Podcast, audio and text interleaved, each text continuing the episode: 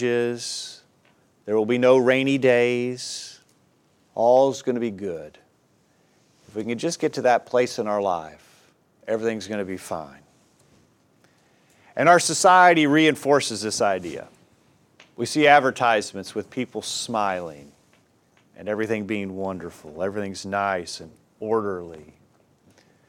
We see advertisements for vacation destinations where you see people just having a wonderful time without a care in the world. They don't show you the kids that were fighting in the back seat on the way to this spot and the mom and dad sweating trying to get all the things packed. But you just get to that vacation spot and everything's going to be perfect. And then we go out in public and we look at the people around us and everybody looks nice and put together and orderly. Our society sort of gives us this idea that you could get to this place where everything would be perfect. But life isn't always perfect, is it? Life has, for all of us, lots of challenges that we all have to deal with. There's not going to be a place that we can get where there aren't going to be challenges. And the task that we've been given by God is not to find that perfect place, not to make the challenges go away, but to deal with the challenges the way that we should. As Grant just read for us in James chapter 1 My brethren, count it all joy when you fall into various trials knowing that the testing of your faith produces patience. But let patience have its perfect work, that you may be perfect and complete, lacking nothing. God says the trials are going to come, the challenges are going to come. And the challenge for us is to deal with them the way that we should. Along those lines, this morning, I'd like to look with you at the 143rd Psalm. The 143rd Psalm, I believe, has lots of good practical instructions for us on how to deal with the challenges we face, what we should do when life is dark. Would you turn with you, me, and your Bibles to the 143rd Psalm? And we'll just spend all of our time here this morning as we look at ways that we can be successful in dealing with difficult, challenging times. 143rd Psalm. Hear my prayer, O Lord. Give ear to my supplications. In your faithfulness, answer me, and in your righteousness. Do not enter into judgment with your servant, for in your sight no one living is righteous. For the enemy has persecuted my soul, he has crushed my life to the ground. He has made me dwell in darkness, like those who have long been dead. Therefore, my spirit is overwhelmed within me, my heart within me is distressed. I remember the days of old, I meditate on all your works. I muse over on the work of your hands.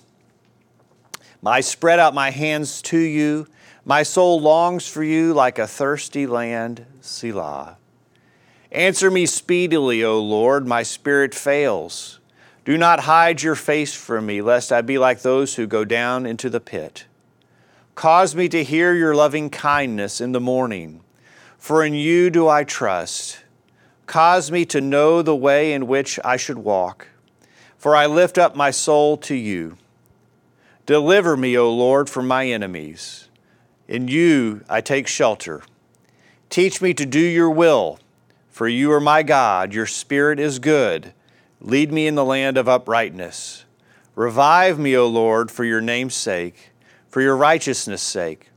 Bring my soul out of trouble. In your mercy, cut off my enemies and destroy all those who afflict my soul, for I am your servant.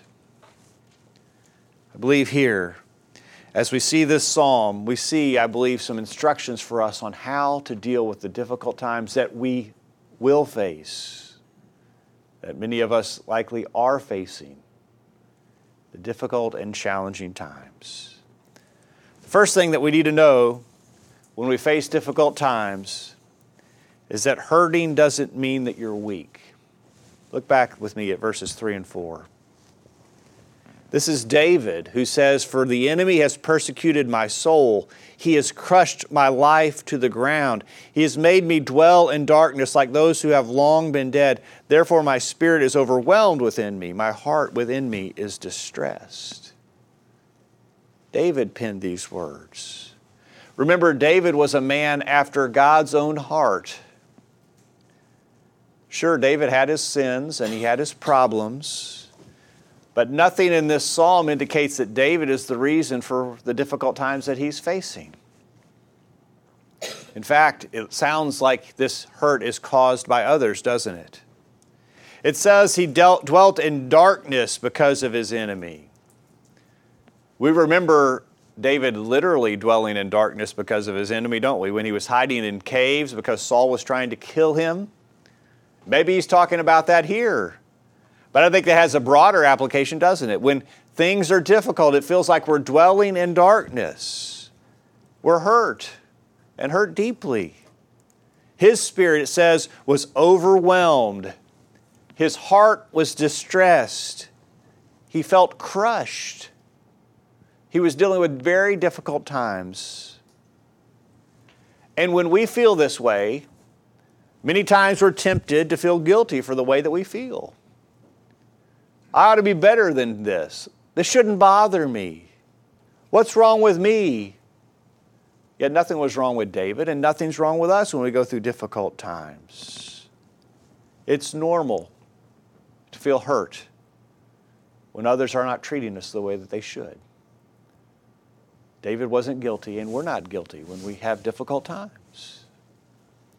As a side note, would you look at verses 3 and 4 again? To see how you can hurt others when you don't treat them the way that you should? Look at the wording that David has here about his life. They have persecuted my soul. They've crushed my life to the ground. He's made me dwell in darkness like those who've long been dead. My spirit is overwhelmed within me. My heart within me is distressed. Listen, brethren, we've got to be very careful how we treat others. We talk about it with our kids because kids need to learn this important lesson. Because kids can hurt other kids and scar them for life. But it doesn't stop when you're a kid. And when you grow up, adults, we've got to be careful about how we treat others. Hurting doesn't mean you're weak.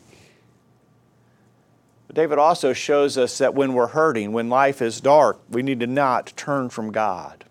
Look back at verse 1. Hear my prayer, O God, O Lord. Give ear to my supplications. In your faithfulness, answer me, and in your righteousness. David didn't turn from God. The temptation, when times are tough, is to turn from God, to turn your back on God to leave God, to walk away from your faith when times get hard. Why is that? Well, there's a lot of reasons why. We might be tempted to turn from God when t- things get hard. First, there's the temptation to think that we shouldn't have to go through these trials if we're serving God like we should. The devil would like to sell you on that line. That if you'll just give yourself to God and serve Him, everything will be fine. So that when it's not fine, the devil can say, See there, God let you down. See, there, it's not worth it. The devil wants you to think that, well, you ought to be, everything ought to be perfect if you're serving God, but it's not true. Why are you having to go through this? I thought God was going to keep you from this. No, God never promised that. Don't turn from God because things get hard. There's another reason I think why people turn from God when times get hard. I think people sell themselves on the idea that God must not care. That it, God, if God allows me to go through these difficult times, specifically here, if God allows people to treat me this way, then God must just must not care about how much I'm hurt, about how, how hard this is. Why didn't He do something to keep me from this? God has told us that He's going to allow us to go through difficult times. We have to handle them the right way. We can't become bitter towards God. Instead, we need to draw closer to Him. We need to draw closer to Him. Many have turned their back and walked away from God in difficult times. And if you ask them why, they'll express these kind of ideas to you. Well, it just shouldn't be this hard, or God shouldn't let me go through this. We have to draw closer to God. David drew closer to God. He prayed to God. He drew closer to God, and we must too. And as we pray to God, we need to know that God will hear us. Notice verse 1 again. David said, Hear my prayer, O Lord, give ear to my supplications. In your faithfulness, answer me, and in your righteousness. God is faithful. He will hear our prayers. God is righteous. He's promised us that He'll hear our prayers, and we can take trust in that. Don't turn your back from God when times are tough and times are dark. And verses 2 through 7 tell us that we need to understand our need for God. We need to really understand our need for God. Look at verse 2. Do not enter into judgment with your servant, for in your sight no one living is righteous. David is realizing his need for God. Look at verse 7. Answer me speedily, O Lord. My spirit fails. Do not hide your face from me, lest I be like those who go down into the pit. David knows that he is only going to be able to get through these difficult times if God is with him, if God helps him. There's no self reliance here on David's part. There's no pulling himself up by his bootstraps. There's no just bucking up and pushing through. David realizes that he has to have God if he's going to make it through. And when we face difficult times, we need to be reminded how much we need God. The temptation is that we're going to have to figure it out for ourselves, that we're just going to have to get through it ourselves. But David shows us that we're not on our own, that we have to have God. But we've got to be humble, brethren. We've got to understand our total reliance on God. David says there, in verse 2 that he needs God's mercy. Don't enter into judgment with your servant. For in your sight, no one living is righteous. There's nothing we can do to deserve God's mercy. There's nothing we can do to deserve God helping us. We are at His mercy and we desperately need Him. We need Him to deliver us. Verse 7 and He needs to do it speedily. David's spirit was failing. He needed God's help and he needed it now. And we need God's help when we go through difficult times, and we need it now. He will deliver us. I tell you, He can't deliver us speedily if we don't go to Him speedily. When we face difficult times, our first defense against those difficult times and our first avenue for help has to be God. We have to go to Him speedily. We need to understand our dependence on Him. And as we face difficult times, verses 8 and 10 tell us that we need to be listening to God. We're going to be able to get through difficult times only if we will listen to God. Look at verse 8 of the 143rd Psalm. Look at verse 8. Cause me to hear your loving kindness in the morning. For in you do I trust. Cause me to know the way in which I should walk. For I lift up my soul to you. Drop down to verse 10. Teach me to do your will, for you are my God. Your spirit is good. Lead me in the land of uprightness. We need God. And so we need to listen to God. We need to hear Him. And this isn't just what many people like to turn to when they get into difficult times. This isn't just something subjective. Hearing God, listening to God is not something subjective. Some people, when they're faced with difficult times, want to have some type, some type of subjective voice from God that they hear. They want some kind of feeling. They want to feel some type of nudge from God or some type of sign that shows them that everything's going to be okay. That's not what David's talking about here. A lot of people are looking for this subjective uh, direction or leading from God, and God has not promised that. And when we're hurting, when times are tough, I want to tell you that's the last time that we need something subjective. That's the last time that we need something subjective. When we're in an emotional state, when we're hurting, we're in no place to make some type of discernment about some type of subjective sign from God. tell you on the other hand, when we're hurting and when times are tough, we need something that's very objective, something that's very concrete, something that's very definitive. And we have that, don't we, in God's Word. God's Word tells us about God's loving kindness. That's what David wanted to hear in the morning, didn't it? He wanted to, in verse, verse 8, he wanted to hear about God's loving kindness in the morning. How do you do that? Right here. It's not some voice, it's not some subjective nudge or sign. I learned about God's loving kindness right here. I can put my fingers on it. He wanted to hear about how he should walk. How should he deal with the challenges that he faced in his life? Am I looking for some subjective sign? Something that's sort of fuzzy? I don't know if this is it or not. No, this is it. When times are tough, I've got it in my hands. He wanted that. He wanted to know God's will for this situation. It's not subjective, it's objective, and it's right here. He wanted to know how to live in the land of uprightness, and he had it at his fingertips. He had it from God. But we have to listen, don't we? If we want to hear about God's loving kindness, if we want to know His will for us, we've got to study. We've got to be humble enough to allow this to lead us in how we should deal with the challenges we face in this life. The temptation for us is to not listen, not listen to God when things are tough. The temptation is to take the wheel and do it ourselves. We've got to listen to God. Look at verse 11. I want to tell you, when we face difficult times, we've got to dedicate our entire existence to God. Look at verse 11. Revive me, O Lord, for your name's sake. For your righteousness' sake, bring my soul out of trouble. Why are we here? Why are we going through the difficult times? Why do we want to make it through? Why do we want to handle the difficult situations the right way? Really, what's the use? Why? Why keep trying? Wouldn't it be better just to give up? Give in and let the devil have his way. Or maybe it'd just be better if life was over completely. Just give up completely on it. Throw it all away. Throw in the towel and be done with it and walk away. Why keep trying? Why keep persevering and keep pushing through? Why? It's there in verse 11. Look at it again.